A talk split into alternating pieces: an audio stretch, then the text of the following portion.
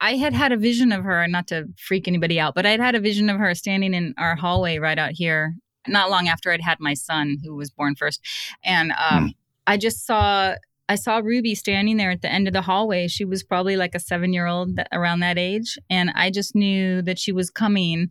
The cool thing is, I, I shared that I wanted to adopt with a birth uh, educator that I was working with and uh, just like a mom educator um, she was a doula and a lovely human nancy and Nancy told me when I made that decision, she's like, Oh, I'm so glad you shared that with me. She's like, I want to tell you about a client that I had one time who tried to uh, um, have a child for a long time and kept having miscarriages and just couldn't you know was destroyed just couldn't couldn't figure out why it wasn't happening and then she decided to adopt and then that there were hits and misses with that and it was just really a hard long process and anyway finally she was matched with a little girl and and it all happened and she was raising the child and when that child was about five, I guess, she turned to her mom and one day in the kitchen and she just said, um, I tried really hard to come to you.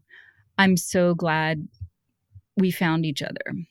And when she told me that, like it still gives me chills. Oh. I just knew in my heart, like I'm doing the right thing, and my baby girl's out there. She's not born yet, but this is my path, and this we're souls that are meant to meet somehow, and we're gonna learn from one another. And there's a reason. And I just knew, and my husband was like, okay. He's like, sure, let's adopt. Oh, I have chills. Oh my yeah. God.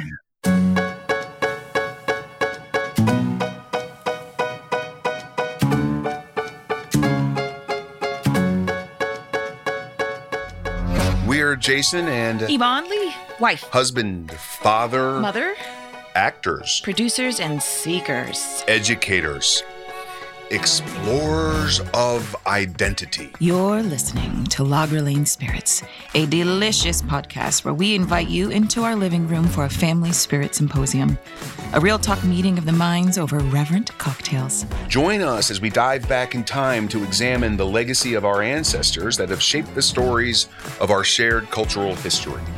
You can find all of our cocktail recipes and show notes on lagerlanespirits.com.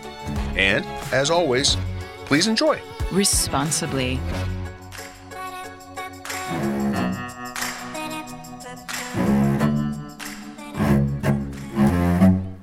Welcome to episode three of Lager Lane Spirits. This episode is a three part series where we deep dive into three very different adoption stories to explore the topic of biological identity and origin. Today, we bring you part three of this emotional and intimate exploration. In part one of episode three, we interviewed Hank and Sue Ann Fortner, the founders of a wonderful organization called Adopt Together. In part two, we interviewed Channing Power, a mother who chose to adopt. To get you folks up to speed, in part one, I reveal that I learned my birth father was not my birth father. I've held onto that truth of origin for nearly 20 years only through the work I was doing on and the research I was working on on Ancestry.com. That led us to asking the Fortners the big question of how do you maintain truth within the adoption story, knowing there are opportunities to do otherwise, even at the risk of protecting children? We then asked Channing a similar question, knowing she is a mom who adopted a biracial child and is in communication with the birth mother. Please go back to the previous episodes to soak up their endearing stories. In this episode, we hear another perspective our friend Lisa Cole, a white mom, has adopted a black child. Jason and I are both multi ethnic. I'm black and Filipina. Jason is black and German with a little, little Russian sprinkled in. This conversation of identity is huge to us because it is us. Lisa was kind enough to jump into the water with us and chat openly and honestly. Join us for a great discussion and remember to pause here and make this episode's cocktail. The old fashioned. Our recipe is in the show notes. Let's begin.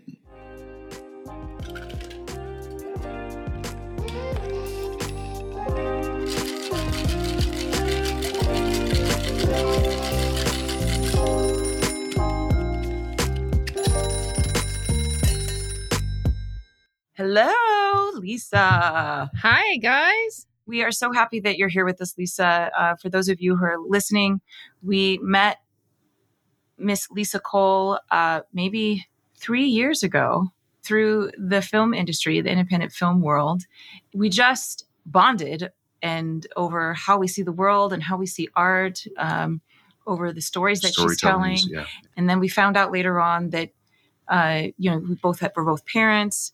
You have children, that you have an adopted child. And then all of a sudden, once you share that one connection, then the world like suddenly slants to the side and then you're like oh and as, as i would so so our audience may or may not know that i was adopted and I often say that uh, uh, adoption elements and adoption stories for me, uh, it's a bit of an identity for me. So as soon as I hear somebody else is involved, who is either adopted or has adopted children, uh, it, it's an instant connection for for me that goes even further and deeper into uh, friendship. And so we've touched on some of those subjects and themes in our conversation, Lisa. Yeah, I appreciate that. I'm always up for a good cry, so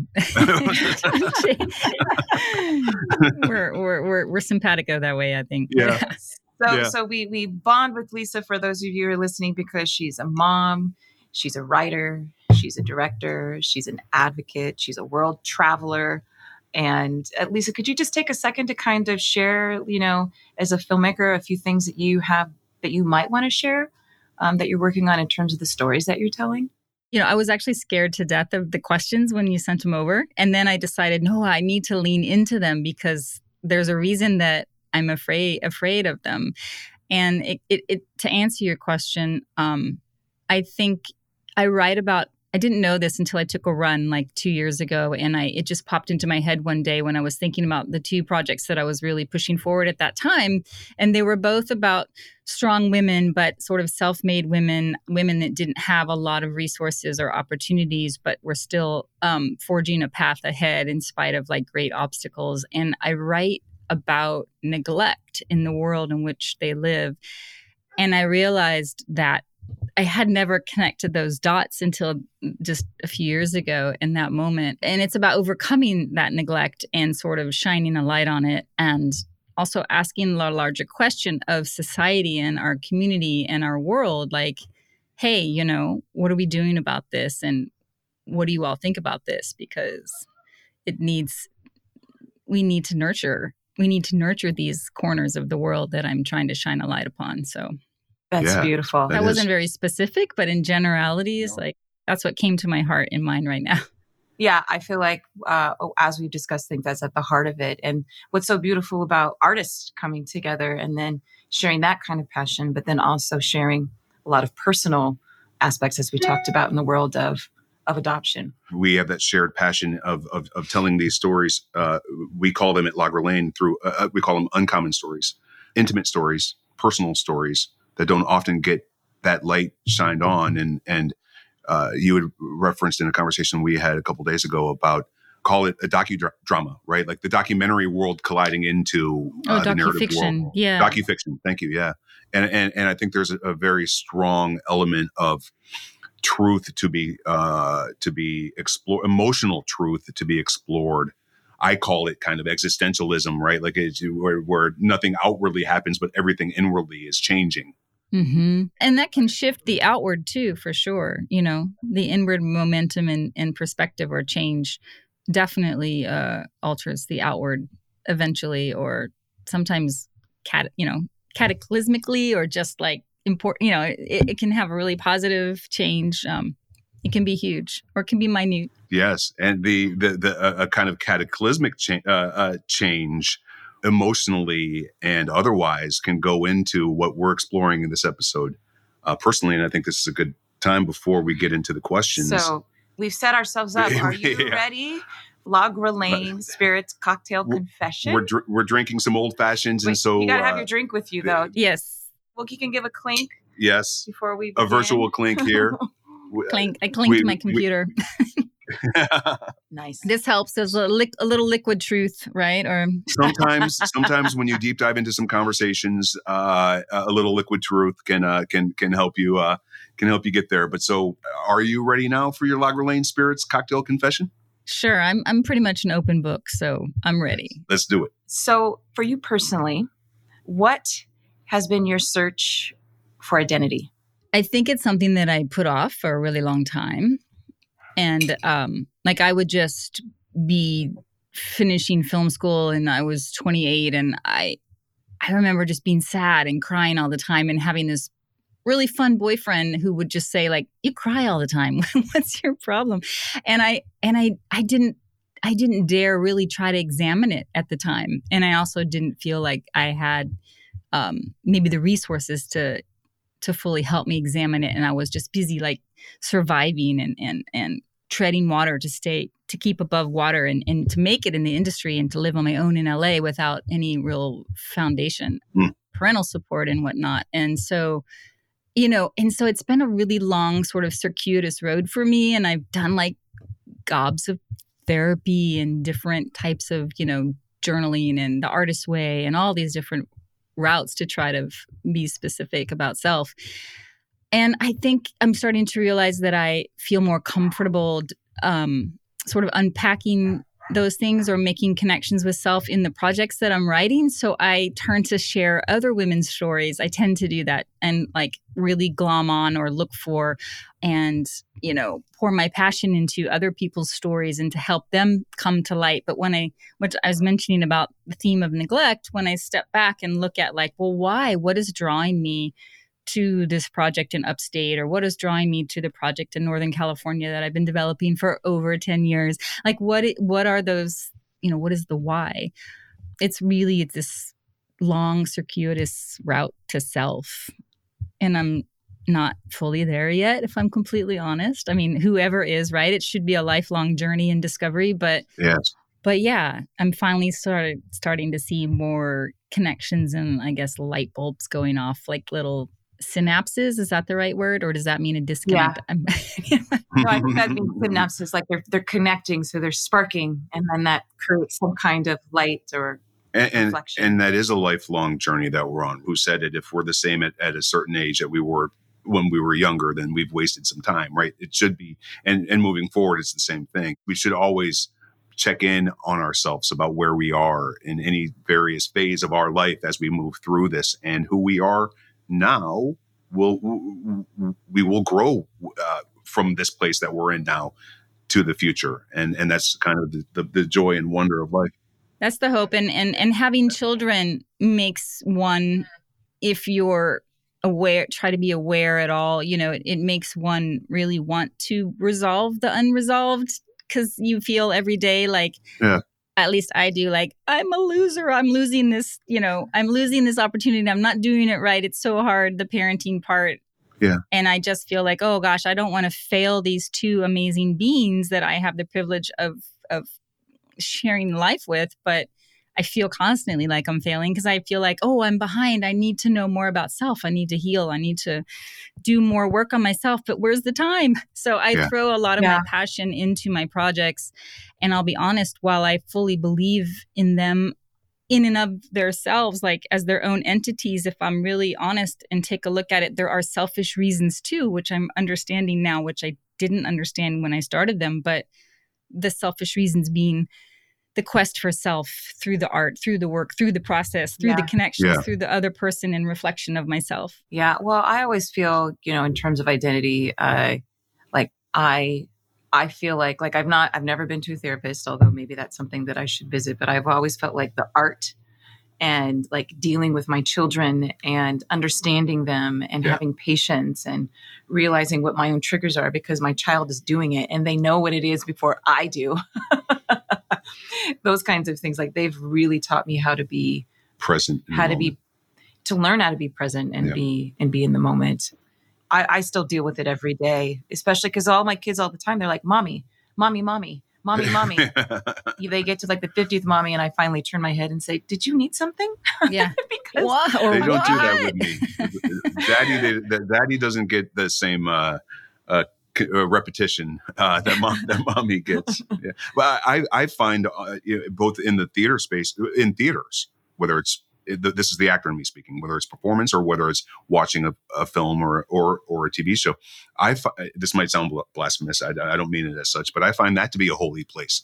You know, the acting 101 is to be there in the moment You know, nothing before, nothing after. You know, is to be it, take it moment by moment, and I find that to be very centering and and that's what I love about what we do as storytellers, as actors, as as filmmakers, as as, as theater practitioners. Yeah. I'm I'm curious, like as you just you talked about like what has been your search for identity and um, you know, in terms of like, you know, in our kids, I'm learning that my I need for my children to be able to say who they are to the world rather than the world telling them who they are. You know, I had to learn that, you know, being black and Filipino, um, people might look at me and just say, "Oh, you're black," and but they wouldn't. But they would have a limited understanding, you know, of what black is or what Filipino is or any of those things. So I've at some point I had to decide to myself, and this was like when I was in my teens. No, no, no. You don't get to tell me who I am. I'm not just. You don't get to say and look at me and say I'm just this black or this, which is very difficult when you're an actor because that's what people see. You know, you get put in that box. I yeah. have to tell other people I'm black and Filipino, and I don't know that my mom really helped me come to that. It was something that I had to come to on my own. How does that work for you? I know for Jason, you know, he's he's has uh, white parents who raised him as a black man. You're you're a white mom raising your you know your black daughter. What is that like for you in terms of going through your own identity and allowing her to arrive at her identity? Yeah, that is kind of oof, that's where we're where we're at right now is and maybe maybe we started a little late. She's nine, my daughter, who's adopted. Um, I mean, we've always talked to her about her story and we've shared with her as much as we know, which is very little, you know, like basically nothing. What we do know is only because I I did some digging, you know, right after she was born and just needed to know something, um, needed to talk to someone, but it was very limited um, because of this, the circumstances. Yeah, it's that one's hard for me because I am, I'm, that's what I'm needing to learn and wanting, wanting to learn more of is how to give not only my daughter, but my son, you know, the, the, healthy legs to stand upon like the the confidence the self-confidence to stand and say just to stand in their own knowing you know this is who i am. Yeah. um they don't even have to say it but just to say this is who i am. And and i see that they're both really strong and i and i'm sometimes blown away because at that age well i guess it's not surprising given how i was raised. Um i had very i mean my parents loved us but they were very um absent. My father literally physically absent and then my mom just she could never meet me you know? She could never meet me i don't think in in much of truth. So it left me with this void for knowing and it's really mm. really intense. It's like a it's like a huge cavern of mm. of not knowing. So i i often second guess everything and myself. And so and so i'm being really vulnerable right now but it's important because you know it's really literally where we we were where we're at right now my husband and i both have such busy lives that it's there's not a lot of time to sit around and and talk about these things and how to support yeah. your kids and um, and for self-reflection but my daughter being you know black in a in a white family i mean it's so important and covid has not been kind to that scenario in terms of creating more mirrors and doors for her um, because already mm-hmm. our our scope for her to have those reflections wasn't as wide as it could be or should be yeah. and we were working on that and then it's like covid shut the gates on that you know yeah i don't know if that answers your question because we're really working through it i don't have all the answers and i'm yeah i'm seeking seeking that seeking those answers and moving, trying to figure out the best path forward to, to, to give them the things that I didn't have, you know, mm-hmm. that confidence and standing in their knowing. Yeah. Because it's, I mean, this world is, I don't need to tell you, it's not a kind place, you know. Thank God there are lots right. of kind people, but man, it's sometimes feels like there's just as many who aren't so kind as as kind. Yeah. Sucky because you know, you'd like to think, oh, it's the minority, but I don't, I don't know anymore. I just don't know. I appreciate your vulnerability and your honesty. I it lands on me heavily because my adopted parents are are no longer with us. I was adopted in the early '70s. I wish I could go back and I mean, I was a I was born in, in Nebraska and raised in around the Midwest in the in the early '70s by by a white family who my dad was born in Albert Lea, Minnesota. My mom was born in Des Moines, Iowa, and I wish, and we lived in places like Decatur, Illinois, and Galesburg, Illinois, and I wish I could go back and ask them what that was like because as much as things have changed and we have Kamala Harris in the in the VP office and we had Obama, I am certain that not much has changed nationwide with the recent political events uh, surrounding us. And so I do think that this is also another lifelong exploration that we are all on. Can I really say one one quick thing about Oh, that? yeah. I was just going to say that my mom literally would say to me, "You don't know me," and somehow it was like a defense for her, a defensive place. But you know, after she died, I realized I don't really. She died uh, a little bit early from from dementia, unfortunately, and um, that is just the cruelest thing you could say to your child. And you know, and so I'm working really hard on making sure, even though I'm I screw up and I'm totally fallible and I have so much to learn as a parent. It brings you to your knees, my knees every day anyway. But like, I just want them to know, look, I'm sometimes like, I'm, I'm just sorry, you know, I'm human. We're human. We make big mistakes. We make stupid mistakes. And, you know, I'm hoping that just by trying to be more transparent and honest with them, that, uh, that they won't feel like that they'll find themselves better. Every parent out there has that that fear, right? Like it's like um, we could attempt it. We could be we could be the best parent on earth, right? We're still going to mess up. We're still going to make mistakes. You know, there's no such thing as being the best parent on earth, right? Like there's there's you could you could be there all the time for your kid, but you can't. And so there's you know whatever is you know we we were shaped by the forces that raised us. Our kids are going to be shaped. All of our kids are going to be shaped by the forces that raised them. How old was your daughter when you, if you don't mind me asking, when you you and your husband adopted? Yeah, she was three days old. Wow. Safe surrender, right? Yes. So we waited um well, from the time we started the process to the day we got the call, we waited about two it was about 2 year a 2 year journey. Oh wow. I had had a vision of her, not to freak anybody out, but I'd had a vision of her standing in our hallway right out here, not long after I'd had my son, who was born first, and um, I just saw I saw Ruby standing there at the end of the hallway. She was probably like a seven year old around that age, and I just knew that she was coming. The cool thing is, I, I shared that I wanted to adopt with a birth uh, educator that I was working with and uh, just like a mom educator um, she was a doula and a lovely human nancy and nancy told me when i made that decision she's like oh i'm so glad you shared that with me. She's like i want to tell you about a client that i had one time who tried to uh, um, have a child for a long time and kept having miscarriages and just couldn't you know was destroyed just couldn't couldn't figure out why it wasn't happening. And then she decided to adopt and then that there were hits and misses with that and it was just really a hard long process. And anyway finally she was matched with a little girl and and it all happened and she was raising the child and when that child was about five i guess she turned to her mom and one day in the kitchen and she just said um, i tried really hard to come to you i'm so glad we found each other and when she told me that like it still gives me chills Oh, I just knew in my heart, like I'm doing the right thing, and my baby girl's out there. She's not born yet, but this is my path, and this we're souls that are meant to meet somehow, and we're gonna learn from one another, and there's a reason. And I just knew, and my husband was like, "Okay," he's like, "Sure, let's oh, adopt." oh I have chills. Oh my Yeah. god. I love I loved sharing that story with people who are interested in adopting because if you look at it that way, you know, it's it's encouraging and anyway. No, it's beautiful. It's about, about souls connecting to each other rather than the actual. There's the human way that we, you know, coming through your body, but then part of that is just it's just one road to souls connecting to each other. It's one path. My adopted mother always told the story. Rest in peace. Um, she always told the story about how it was several weeks. I too was adopted young. I was about not, not as young, but I was about six months old. And she told this. She always told the story about the time where I, I finally unclenched my fists and grabbed her finger and held her hand.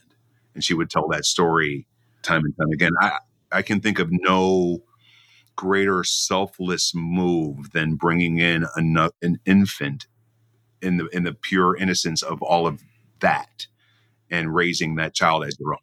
I can appreciate that. That sentiment reminds me of the time and it's not the same. Please don't take this the wrong way. But when I took Ruby home to Arkansas for the first time when she was still an infant, she was six months old, maybe, or I remember being in McClard's barbecue because that's where everybody, it's like Clinton's hangout. We and everyone went there, you know. Mm-hmm.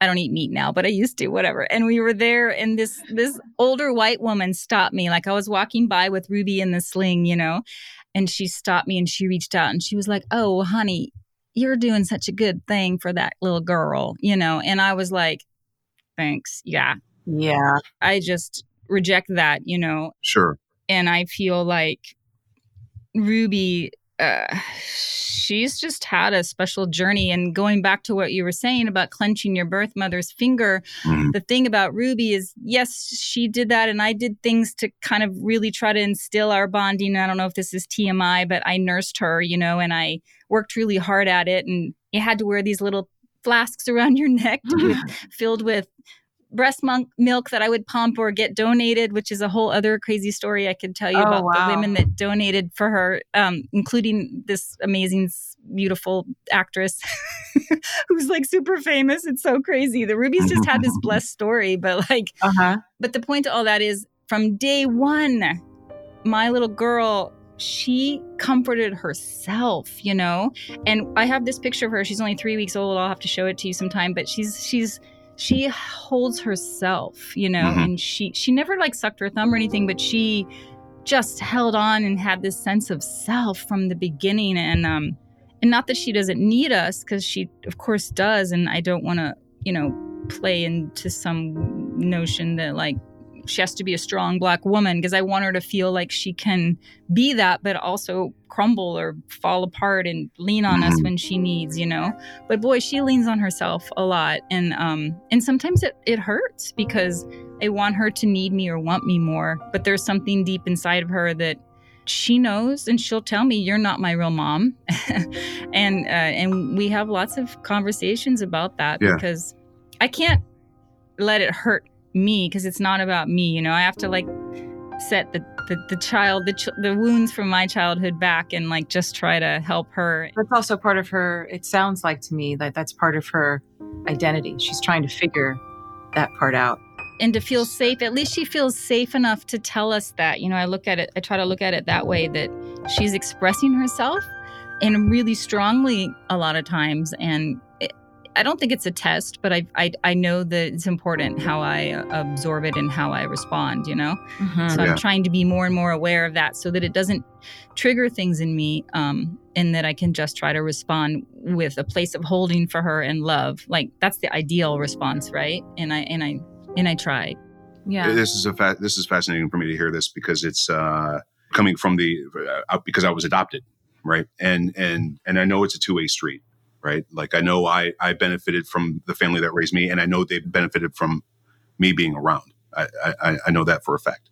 It's just a, a very interesting conversation, and it leads me into our second question: How do you maintain truth within your multitude of adoption stories when there is so much opportunity to create stories that are meant to protect others?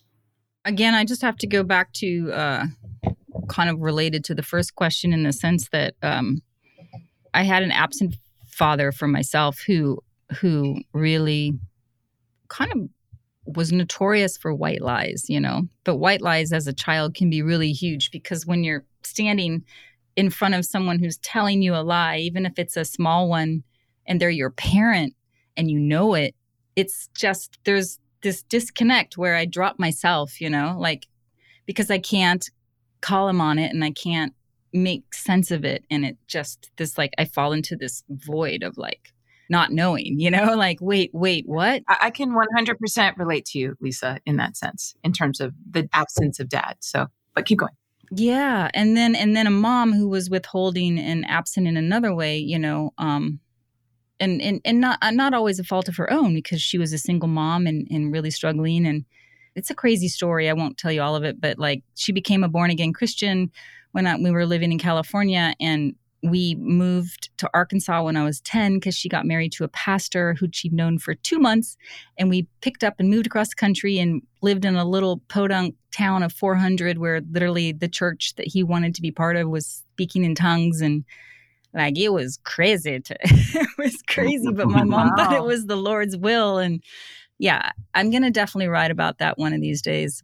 So that's my backstory. And I don't want to bring that I try not to I do carry it into my parenting unfortunately, you know, like and I and I know that I'm really good at, at, providing for my children in a concrete sense. I got a house, you know, I got a roof over their heads. I have help with the babysitter when we when we need it sometimes. I I provide. They have shoes that fit them. I'm like, right. you got soccer going on, like you got it going on. But the emotional stuff is where I am always challenged to like mm. really step in yeah. and and because I'm much better at the other things. And and not that yeah. yeah. Anyway, but I'm t- how do I so all of that leads to like when you want to protect someone, I just don't think I don't think it does them any either of my kids any service to like pretend or to not like with ruby she wants to know her truth she wants to know you know her story and i know i'm taking this question literally but no. i i don't i don't know how else to answer it but i i from the time that she was I think I shared with you the other day from the time she was an infant. I remember carrying her through the library and we were entering a bathroom and an, an African American woman was walking out as we were walking in. And Ruby craned her neck, you know, and just stared. And I was like, she knows mm-hmm. that she's not of me, you know? She's, I tell her she has a tummy mommy and a heart mommy. And I try to be the heart mommy, but she does have a tummy mommy. And it's important to acknowledge and it's important to tell her what we know of her story, which unfortunately I thought at the time doing a safe surrender where it's an anonymous program, I thought that's a blessing. That's great.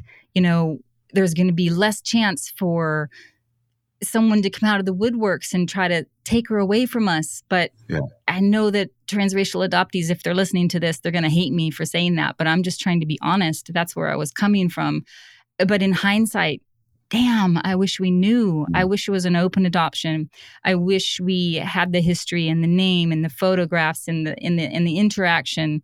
I want Ruby to know and I feel so bad that I didn't want her to know, but I didn't know anything. It wasn't like I withheld anything. I just mean right. for selfish reasons I thought, "Oh, this is going to make it easier for us." But no, no, no. it's mm. really not cuz from the time she was little, she knew and of course we you know, don't have to tell her she's adopted, but we've always shared everything. And one more story: when we were on a family vacation in um, in Sweden, we went to Sweden and Denmark to visit some close family friends, and I think Ruby was probably four at the time. We'd pulled over to get gas, and I went in the little convenience store um, to get snacks. So this happened when I was inside the car, inside the store. But you know, Scandinavia is a really white country. and there's very little diversity there, although more now. But apparently, she said she was looking around. She was sitting in the back seat in her car seat, you know, and she told Mark, my husband, and my son was in the car. And apparently, she just said, I don't belong to you people. you know, and she was four.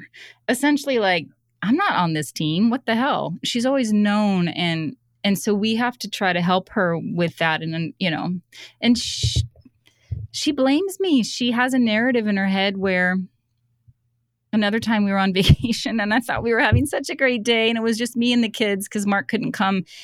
We were literally we were in Hawaii and we were having dinner and I was like, "Oh my god, we're here. We did it." And I'm having a glass of wine and we had a great day at the pool in the ocean and everyone was still alive and nobody had, you know, a stingray bite. Like everything was good. and uh we're ordering dinner and she looks at me out of the blue and she goes, I had everything I needed until you came along. And I said, Wait, honey, what? Like, what happened? You know, I thought she meant something literal in that moment or at the table or like in the room before we got down to the restaurant. And I said, What, what do you mean? And she said, um, At the hospital before you took me from my birth mom. And again, she was six. Oh, and um, yeah, she is an old soul she has a she challenges us with her questions and her knowing and i mean i just she keeps me on my toes you know and i just i just want to do right by her you know i just gosh i i, I want to do better i want to do right you know yeah she deserves it so anyway, I hope that I didn't overshare, but like, Oh no, thank you for sharing. she's a force of nature, you know. I'm always in awe of her. Yeah. Yeah. Of course. Of course. Wow. Wow. You know what, Lisa, thank you for being so vulnerable. I, I, these are some stories throughout our, I don't know, we've had a chance to really dive into it in this way. So it's just, we have our kids and we think that we're supposed to be doing all the teaching, but they're really the ones that are doing the teaching. They're the ones doing Learn it through their eyes. Learn it through you their eyes. so yeah. it's about learning with them and and you know as a blended family a transracial blended family you know it sounds like she's so ready to talk about race in a way that's like very very direct you know trying Yeah. to figure that portion of it out um Yeah, so and and and other Yeah. African American people, um, not even necessarily close friends, but I remember this this this professor told me one time he was a friend of a friend, and he sat me down to kind of talk about race and asked me like point blank, like, "What are you teaching her? What are you sharing with her? Where are you?" Like, and you know, I I had a question for him, like, "Well, how soon is too soon?" You know, like to share some of the sad and scary and awful stories of of our country's past and and and history and he was like oh now you know Yeah. and she was seven at the time and he's like Don't, i'm like because i've heard like maybe nine ten and he's like no now yesterday last year like you must start i hear i hear what you're saying and sorry to interrupt you but you want to show the beauty as well right Uh, Like, yes, there's- there's- but you also want to show the, the truth. queens, the kings, the you know the the scientists that we don't know about, the doctors that didn't make into history books, like all of that, even like the regular parts, you know. But I also have a story of being five years old and playing with my older brother in a sandbox, and an old lady walking, a neighbor walking by in Decatur, Illinois, and a, a neighbor walking by going to my brother, who was seven at the time, "Why are you playing with that N word?" And his response was, "Well, she, he's my brother." Uh, that's Yeah. that. That's why. So I mean, So yes, we, we raise on. with the, the power of our history, but we also have to uh, raise with the understanding of the world that we live in. Yeah. So, Lisa, I just Yeah. want to. I, I feel like we got to do some kind of follow up here because this Absolutely, is like this awesome. yes. in you know in Jason and I in our own journeys of of of what is abandonment, what is being found, what is finding our place and our identity in the world, and and and how does history ground us in that identity? I think all of those things are are really important. And our personal sharing. history, our shared cultural history. sharing with each other, sharing. sharing with uh, through, with our children, sharing our stories, learning their stories, paying attention to what they're going through while we Mm-hmm. pay attention to what we're going through and each other. I mean, that's for me the beauty of what this storytelling element that we're all involved in, and that's uh, the definition of what a friendship is, right? Yeah. And we're happy to be like window and mirrors for your child. So oh i love that if we can be, we would love to help be be part of that that journey for her. Yeah. thank you so much i love that and i love what you're doing here and thanks for uh, including me and um, it was a, always a pleasure to talk to you guys we can always talk for hours and i love that so Yes. Cheers, right back to you. have a great evening yes You as well.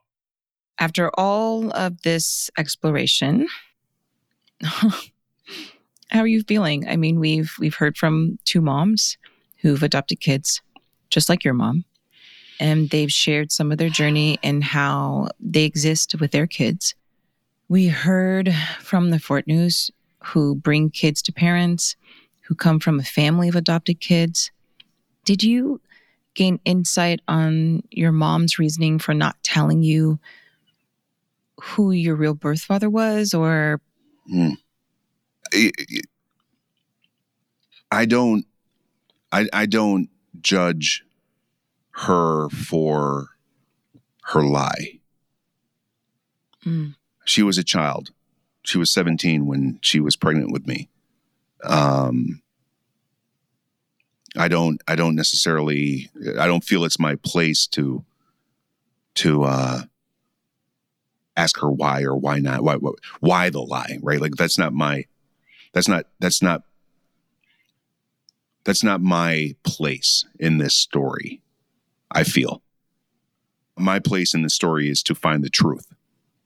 And Mhm. through the journey of the story i have found the truth. So i know i haven't gained insight into her reasoning for her lie but i have attempted to understand to the best of my ability why she did lie. She was trying to protect herself. From what I don't know. That's uh, you know, but I do feel it's rooted in in that. It's a story she told herself time and time again that eventually she just accepted as the truth. Um, mm-hmm. An interesting element of adoption searches is you you have to be very open and ready for any information that you receive because it could be anything. And I remember this is literally what a counselor told me when I went to Lincoln, Nebraska to uncover my adoption stories. He said, be ready literally for anything. Your biological parents could be dead. They might not want to meet you. The best option, of course, is that they that they're together and they do want to meet you. But but be ready for that because they're going to come at you with their own stories that you might not be ready for. So how am I feeling? Uh, mm-hmm. I don't know, and I think that's you know as actors we we often we do our script work right, and we we try to find what our what's my intention, director? Like what what how am I supposed to attack this scene? Right, like this is real life. So one of the weirdest elements about this is I don't know how I'm how, how I am supposed to feel. Am I supposed to be sad that she lied to me, the woman who put me up for adoption based on family dynamics, you know, 50 years ago?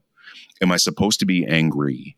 You know, I've lived a, an incredible life. My the, my adopted family provided me with love and support beyond my wildest imagination. My search, my truth was never uh, was never in place to to replace that. It was to add to that. I'm feeling good. I'm feeling grounded. I'm feeling more reassured and reminded about what family means. I, I am feeling relieved in a way that I've conducted this search to the best of my ability and I've found the truth to the best of my ability. I'm saddened in a way because I will never know the hurt she suffered and all the she will never know the same about me. I'm quoting Bob Dylan here. Really, I really am. It's a wonderful lyric from uh, "Idiot Wind," a great song by Dylan. And I'm I'm I'm also feeling proud that I stood in the middle of that and attempted to make sense of it to the best of my ability. So that's that's how I'm feeling. Jason, thank you for being vulnerable with our listeners because someone out there really needs to hear your story. That's the purpose of story, right?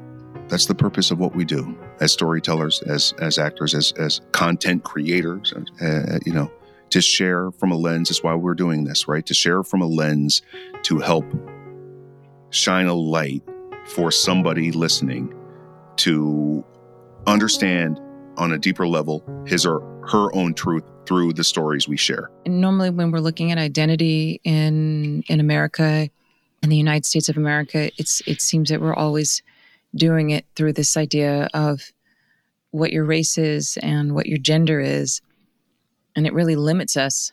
And so, in terms of like, what are all the identities that are out there and all the ways that people enter into the world?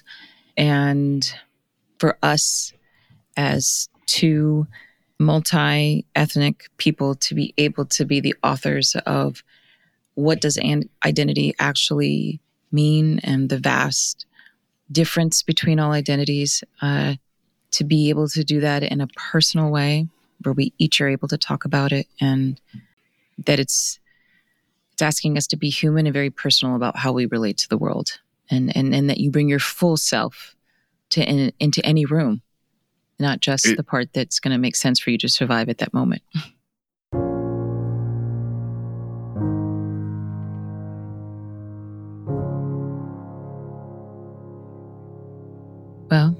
folks, this was part three of our three part series on origins. Please be sure to listen to all three episodes. Your heart will be happy you did. We love you, babe. Love you too. Cheers.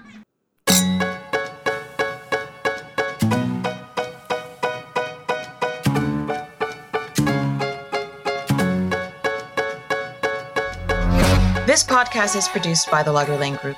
We would like to thank Logger Lane Spirits co producers and writers Courtney Oliphant and Pepper Chambers Ceresi, co producer Matthew Ceresi, podcast coordinator Amanda Dinsmore, sound designer David B. Marling, The Launch Guild, and Toby Gad for his original piano improvisation.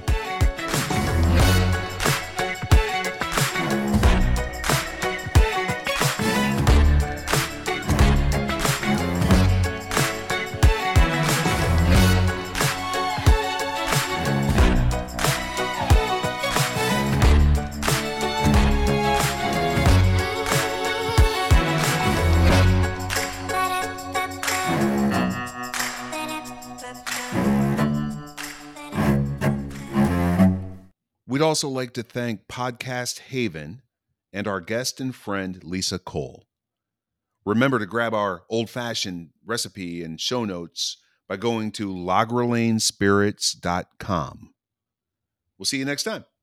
And if you love the cocktail or the episode, make sure you rate, review, and subscribe on Apple Podcasts or wherever you listen. And remember to drink responsibly. Cheers, my friends.